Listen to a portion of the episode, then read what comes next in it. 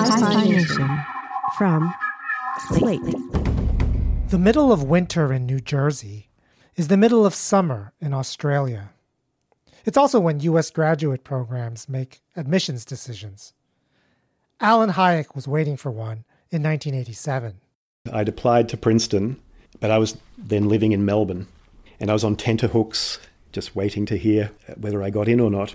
The other thing about Melbourne is that it's 14 hours ahead of U.S. Eastern Time. On a Saturday morning at 9 a.m., 7 p.m. Friday in Princeton. the phone rang in my shared house. I was in the middle of a dream and I wasn't going to answer the phone. My housemate said, Alan, it's for you. And I said, Oh, tell him to go away. No, apparently it's important, Alan, you better come. So, very grumpily, you know, still finishing off my dream, I went down and I picked up the phone. Yeah, what? And this voice came This is David Lewis of Princeton University's Philosophy Department, calling to tell you that you've been admitted to our graduate program. Do you have any questions? I have to convey to you just what an overwhelming moment this was in my life, and I was still half asleep and finishing my dream, and here was my hero, David Lewis, telling me I'd got in. It was just a life changing moment, and I was thinking, quick, think of a question. It was Alan's first choice. If he got into Princeton, he was going to go. He knew the program inside and out. There were no questions. But then again, how do you just hang up on David Lewis? In the heat of the moment, I said, Yeah, how many Australians are in the department? And then there was just silence. At first, I thought it's just the time delay because it was an international phone call. And so I was just hanging there in suspense. In fact, I was thinking, oh my God, the great David Lewis is wondering what have they just led into the graduate program. But anyway, finally the answer came, as it always did. Depends how you count Australians. And then came this beautiful taxonomy of if you counted Australians this way, you'd get this number, and if you counted them this other way, you'd get a different number. And it was like that with David. From Slate, this is Hi Fi Nation Philosophy in Story Form. Recording from Vassar College, here's Barry Lamb. David Kellogg Lewis was a philosopher, an influential and prolific one, who was one of the most important figures in 20th century thought that few outside of academia know about. I hope to change that. In this, our second episode of The Man of Many Worlds, David Lewis learns about love and language. And we look at one of his most cited papers, which likens human conversations to a game of baseball.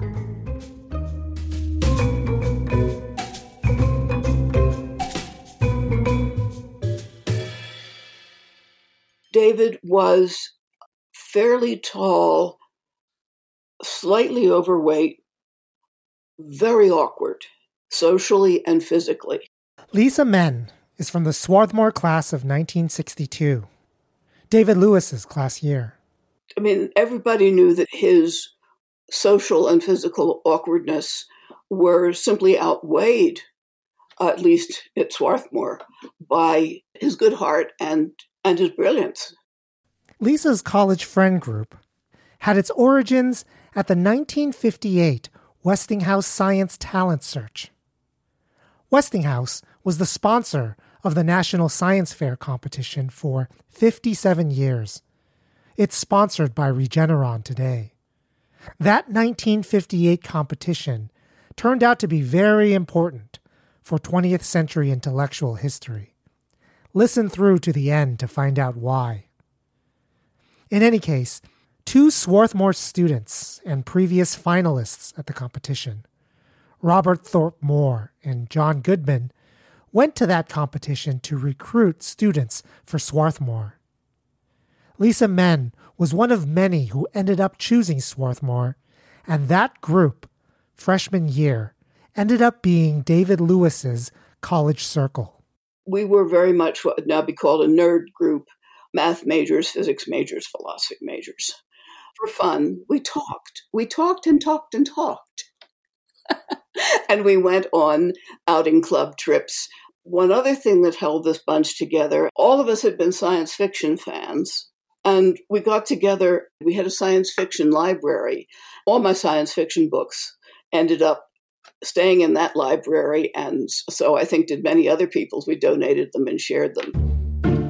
His physical awkwardness wasn't terribly obvious when he was walking, but if he had to hurry, he had a strange walk like that. A bit of a waddle. Yes, it was a waddle. It was a waddle. He had slightly odd hand gestures. He tended to gesture with his fingers together, where most of us would gesture with a relaxed, open hand. He was pale. Like the rest of us, he had acne. As far as I know, he didn't date anybody. I've forgotten how we ended up having a date my senior year, but I remember that we went out for one evening when the lilacs were blooming. When David Lewis returned from Oxford for his junior and senior year, he was far and away the most philosophically sophisticated person in his friend group. We know from the historical record that Lewis was already developing views he would later publish on causation and possible worlds. The friend group always shared some classes together. And in the senior philosophy seminars, there was a practice where students would write on some topic for the week and then pass around a ditto copy of their writing to everyone else so they could respond to each other. Lisa remembers having written something without doing too much of her homework. The next week, David wrote a rebuttal to my paper. We wrote formally, but he wrote really formally, referring to me as the philosophers did among themselves in those days as Miss Waldman, and pointed out that my considerations were totally superficial and that I had really not thought very carefully about the problem. And he was absolutely right. And it made very clear to me that in case I had ever thought philosophy could possibly be my calling, that it couldn't. It was not where I belonged. Okay. Was this before or after you went on two dates? Because that oh, doesn't oh, this, sound. This was way before. Okay. Because that doesn't sound very nice, but, you know, David was very serious. But it was very serious, and I, it wasn't a matter of not being nice. He was very, it was very polite. It was just, I didn't take it amiss because I could see that he was completely right. We worked like crazy. And we did compete for grades but we did not regard one another as the enemy. Because we had all been weirdos in high school, finding oneself at Swarthmore was really an entrance to paradise. All of a sudden, you didn't have to hide who you were. You didn't have to deliberately inhibit your fancy vocabulary that you'd gotten by spending you know your life since you were 5 years old reading.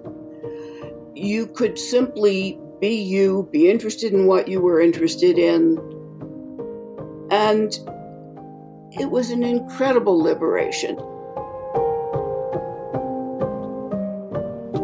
Besides his wife Steffi whom he would meet at Harvard shortly Lisa Menn who was Lisa Joe Waldman then, is the only person who David Lewis ever went on a date with. The only other person he ever indicated that he had some interest in romantically, whether passing or otherwise. They went out once at Swarthmore senior year, and when they all graduated, Lisa went to Brandeis and David to Harvard, which are both in Boston. Lisa decided to throw a group birthday party on David's birthday on September 28, 1962, when they were all first year graduate students.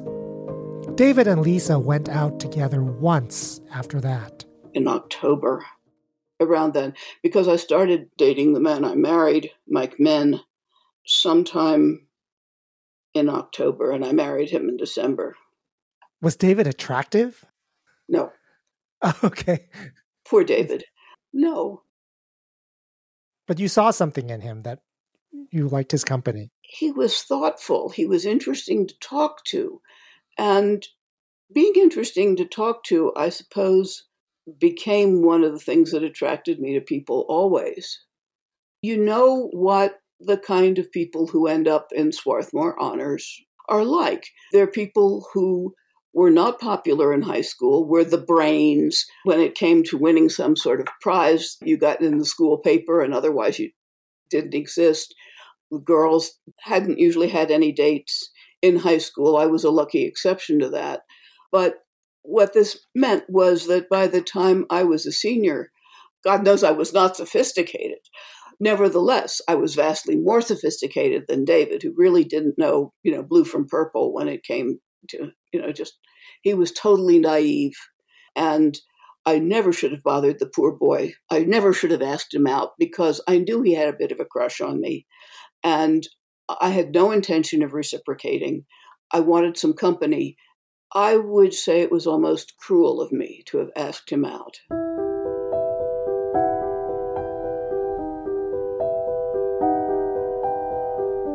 When I got smarter, after by the time I had my divorce, the last time I saw David and the only time I saw Steffi, in 1974, the Linguistic Society of America had its biennial floating summer school. David and Steffi also attended this Linguistic Institute, which ran, I think, for six weeks in Amherst. Lisa ended up as a linguist. After having spent some time having and raising children, she went back to graduate school for her PhD and had a long and distinguished career at the University of Colorado, Boulder. There was a guest lecture once a week, and after the guest lecture, there was beer and lemonade. And he and Steffi came to one of the, the lemonade end. So I saw him and I pulled myself together and I apologized to him for not having been very nice to him. And I believe he accepted my apology, and I believe Steffi was there. I haven't heard anything that suggests you weren't nice to him, though.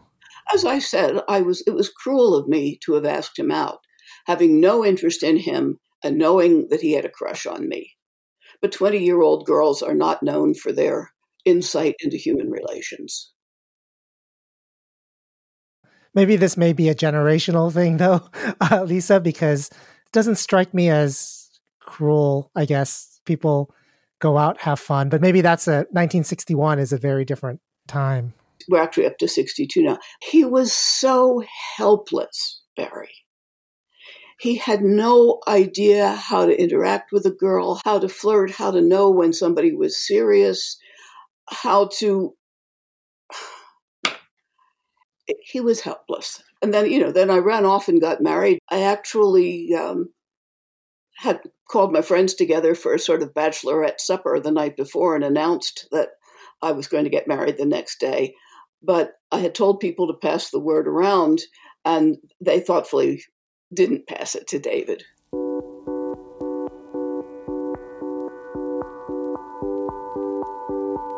The helplessness that Lisa remembers about a young David Lewis in social contexts was not completely independent of the philosophical work he went on to produce at Harvard.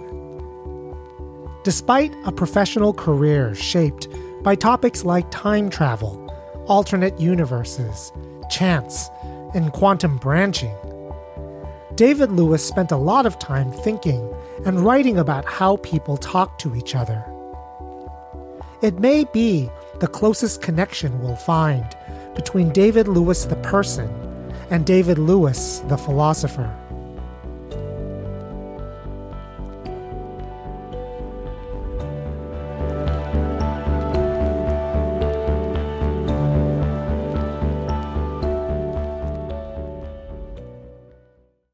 If you ask people, and trust me, I've asked a lot of people, what David Lewis was like, there's one answer that keeps coming up over and over again.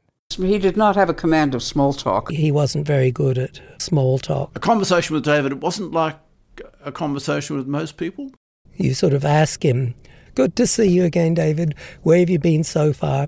So there'd be a pause while he assembled his thoughts. It's just not normal conversation to have such a long pause before you answer. Philosophers John Bigelow and Frank Jackson friends of David. My dad, he came to visit us in LA, Steffi Lewis, David's wife. and he and David would sit at the dining room table with cups of coffee and not say a word for hours at a time. Hours. Well, you know, for Yeah. how long do you sit over a cup of coffee? He had another strategy. Instead of dead silence, he kept the place open by saying very slowly, I don't see. I Here's tape of David Lewis responding to an objection in 1999 in a lecture on causation at Harvard. I think that it's likely that there is a special kind of causation. I'm not sure what to call it. And what you got in reply was all divided into paragraphs. All very carefully phrased, saying what he thought, marshalling the relevant um, information, pointing out why it came to this conclusion rather than that conclusion. Just a much more information. You were really just making conversation, but he didn't really get just doing conversation in that, quite that way. Some famous philosopher was giving a talk Alan Hajek, Australia National University. at Princeton. I, I don't know who it was, and David was in the audience. And then at Q and A, David's hand went up, and it, it's hard to, convey this through the microphone, but If your elbow is on an armrest or on a desk, you just rotate your from your elbow exactly. as a pivot point, and you just raise. Okay, good. that, that's it. Yeah. David then said, "I have eleven questions." And famously, David you know, just asked beautiful questions. And so he asked his series of questions. And then the speaker said something like, Whoa, ha ha ha, David, that's a lot of questions. Not sure I can remember them all. And then, without missing a beat, David said, That's okay. I'll repeat them, this time with mnemonic devices. I think social interactions didn't come so naturally to him, and I actually think you can understand his philosophical work better by knowing these facts about him personally. It was almost as if he was observing, and I should say he was a very shrewd observer of, of humans. But what are people doing? What are they saying? How does it all fit together? I have letters. Ellen Lewis, David's sister. They're just full of odd and wildly descriptive and detailed reports and descriptions of little corners of the world that that he was so in tune with and so perspicacious about understanding. People, places, animals, nature, habits, cultural habits, conventions, funny language things, conventions of language. And I think you can see the influence of that in various classic papers of his, where it's like he's trying to formulate the rules for social interaction. Think of papers like Scorekeeping in a Language Game.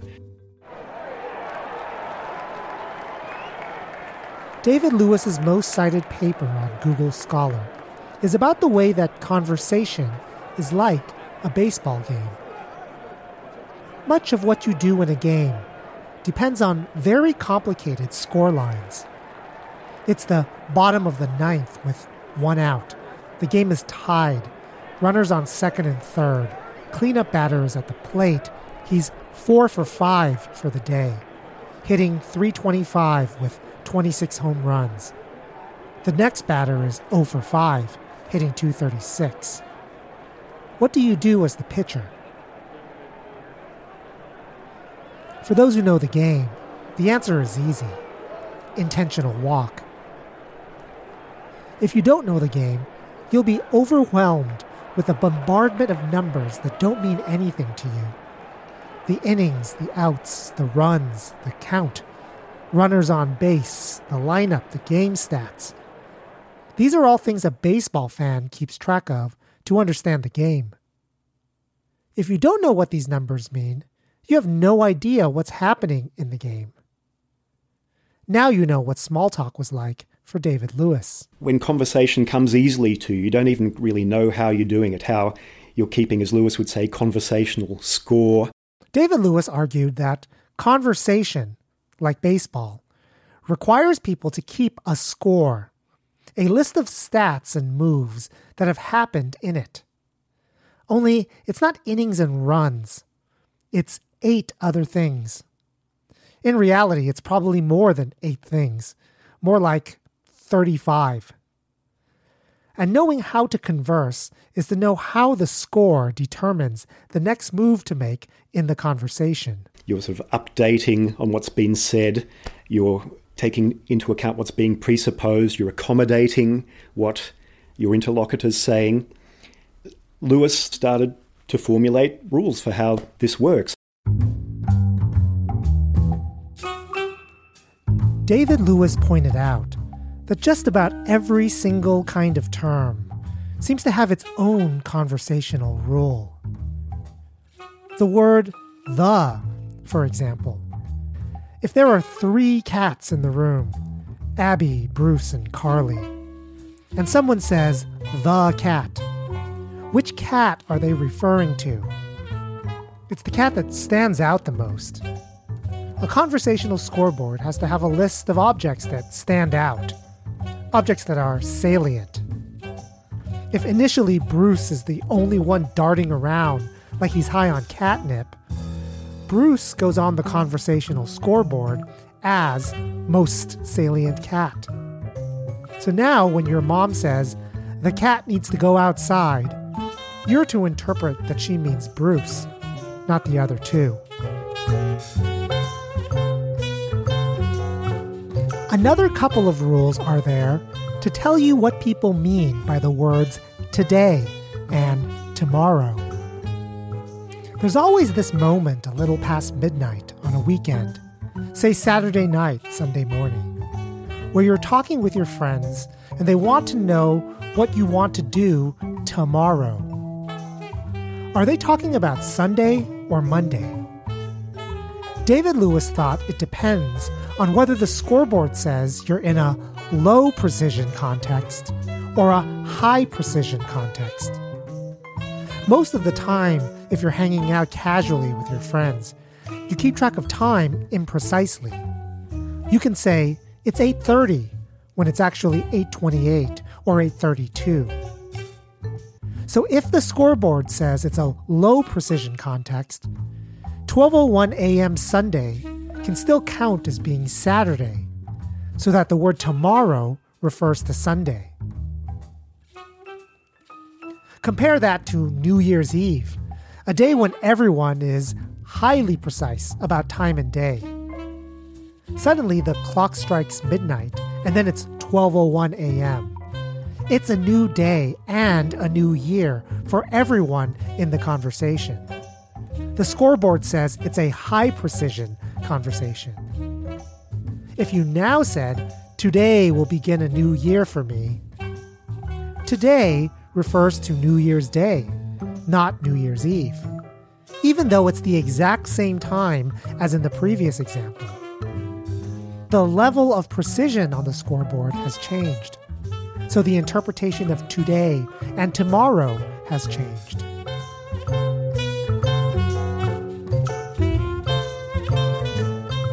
But for all of the rules and all of the words they apply to, there is one rule that Lewis thought was central in conversation.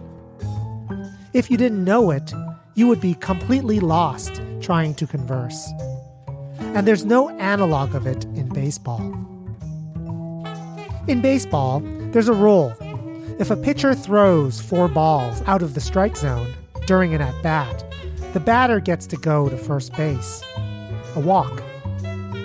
That score always determines that action, and no other score determines that action. But what if there were a baseball game where the pitcher throws three balls and the batter just starts walking to first base? And rather than tell the batter he's made a mistake and make him go back, the game counts the batter as having walked.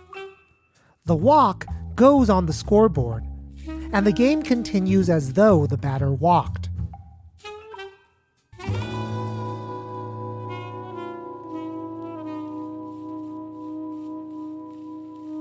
David Lewis pointed out that conversations are like this. Sometimes wrong moves become the right moves because we change the score to make the wrong moves the right ones. Imagine we're back in the high precision New Year's Day conversation. It's 12:20 a.m. Everyone's all partied out. They finish talking about their New Year's resolutions, and your friend says, I'm going home to bed. You want to go to that new falafel place tomorrow? Now, the natural interpretation is that your friend is using tomorrow to mean later today, New Year's Day. You might be pedantic and correct your friend for her mistake, but instead, most of the time, you'll just say, All right, I'll see you tomorrow. Do you see what you've done? You've switched back to a low precision conversation. The scoreboard has changed to accommodate what your friend has said. And this works for all rules to a certain extent, argued David Lewis. If you let Bruce the cat out, and now mom says the cat is hungry, and Abby is the only cat walking around, then you change the salient cat on the scoreboard to Abby. Because that's what you need to do to make sense of your mom's new statement. David Lewis called this the rule of accommodation. In conversation, unlike in baseball, you make it so that whatever someone is saying is true and reasonable, and you make the conversational score whatever you need to make it so that the other person's words are true and reasonable. A walk with three balls is a walk. That's a rule of conversation. That's how you make small talk.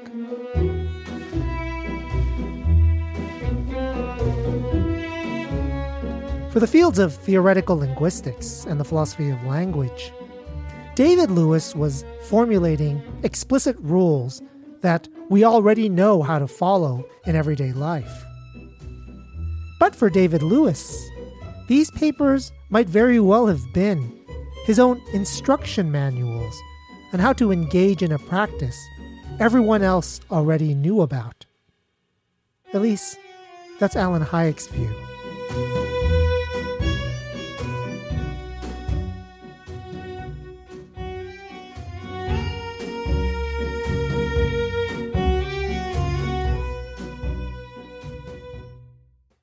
Tell me what your life was like before you met David. Well, I was a college undergraduate. I was. A- Steffi Lewis was born Stephanie M. Robinson in 1944 and raised in Greenwich Village in New York City. She was the top achieving math student at Bronx High School of Science. When she entered Radcliffe College in the class of 1965, it had already merged with Harvard. It was indistinguishable from Harvard. Uh, by the time you got there, it was the same course of instruction. I had aced everything in high school, but when I got to university and discovered that what I was good at was high school and not mathematics, I had to find something else to do. Steffi, in her early years at Harvard Radcliffe, decided to try her hand at majoring in philosophy. She was dating another David, David Chorlian, a Harvard undergraduate who was majoring in philosophy and they made a habit of attending graduate courses to see what the most advanced thinking in the field looked like. One of the courses was taught by a visiting Australian philosopher, Jack or JJC Smart. And one of the graduate students in that course was David Lewis. What first attracted you to David when you first saw him? He seemed attracted to me, which made a big difference. And I was then getting interested in philosophy and being committed to philosophy. And here was somebody who was a, a very good philosopher already and a star in the making. And if I wanted to do philosophy, I had to be like David. I had to understand how he worked. If there was any pursuing done, it was me pursuing him. How did his attraction to you manifest, being a guy who was introverted and didn't make small talk much? Well, I, I had known a lot of fairly strange people and inarticulate people in high school, so I was used to that. I saw him a lot. I was around the philosophy department a lot. He, of course, being a, a visible graduate student, was around the philosophy department a lot. So we could spend time together. But he seemed interested in me. He seemed interested in talking to me and listening to me. And kind of nature took over from there.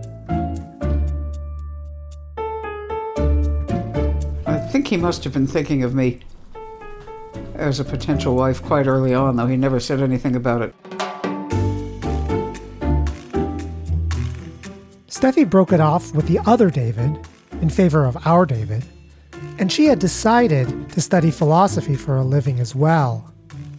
So by the time it was her senior year, there was only one thing keeping them from getting married. David Lewis, philosophical prodigy, was close to failing out of the program. David had had trouble passing his metaphysics prelim exam. At Harvard, you had to take prelims in metaphysics, ethics, and philosophy of science. He'd sailed through ethics and philosophy of science, but for some reason he hung up on the metaphysics exam. Every graduate student got three tries to pass each prelim. David Lewis had failed the metaphysics exam twice. He was not good at exam taking, and he would get a question with something interesting on it, and he'd get stuck on that question and not do the rest of them, and wound up not passing the exams. If you hadn't passed by your third try, you were removed from the graduate program. It scared everybody. David's friends rallied around him. His graduate school friends got exam questions from old exams. Undergraduates at Harvard, his old friends from Swarthmore, many of whom were doing PhDs of their own, tried to train David on leaving a question unfinished and moving on to the next question, regardless of how much he wanted to think and write about it. He drilled practice exams many times. It was Steffi's senior year in college, David's third year of graduate school.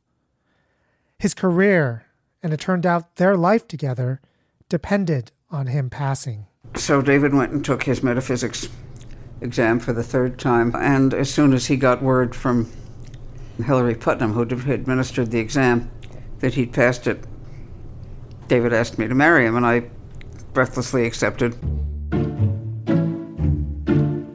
My mother was interested in my life and my friends. She was a bit nosy, my mother. She liked knowing who was around her and what was going on.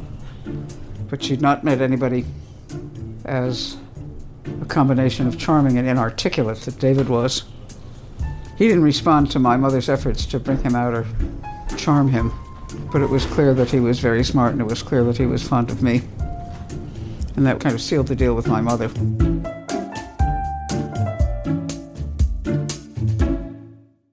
Meanwhile, Jack Smart, the Australian philosopher who taught the seminar where Steffi met David, returned to Australia with stories of a philosophical prodigy he met at Harvard intimate academic scene that it was.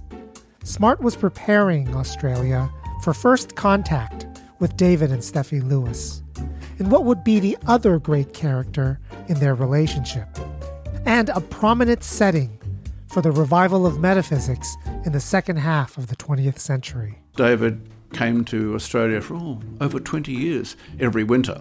The philosophy scene was very lively, and David Lewis was much in evidence as a star philosopher. Next time on Hi-Phi Nation's miniseries, The Man of Many Worlds.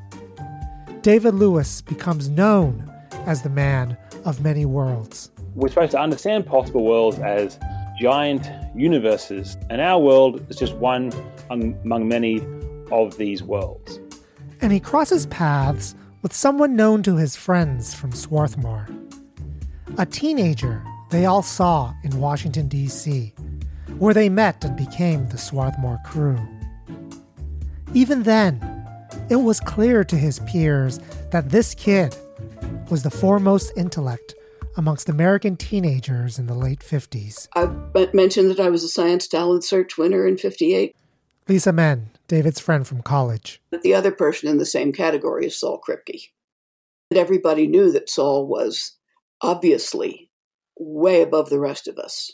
I first heard of David Lewis through Peter Unger, who was a contemporary of his at Swarthmore College. Coming up next time, the prime of David Lewis's philosophical career, and how it was made up of collaboration and clashes with Saul Kripke, the other person at that point in intellectual history thinking seriously about alternate possible worlds. Hi-Phi Nation is written, produced, and edited by Barry Lam, Associate Professor and Chair of Philosophy at Vassar College. Executive producer of Slate Podcasts is Alicia Montgomery. Editorial director for Slate Podcasts is Gabriel Roth. Senior managing producer for Slate Podcasts is June Thomas. Managing producer for Slate Podcasts is Asha Saluja. Editor of Slate Plus is me, Chau Tu. Production assistance this season provided by Jake Johnson. Visit hiphination.org for complete transcript, show notes, and reading list for every episode.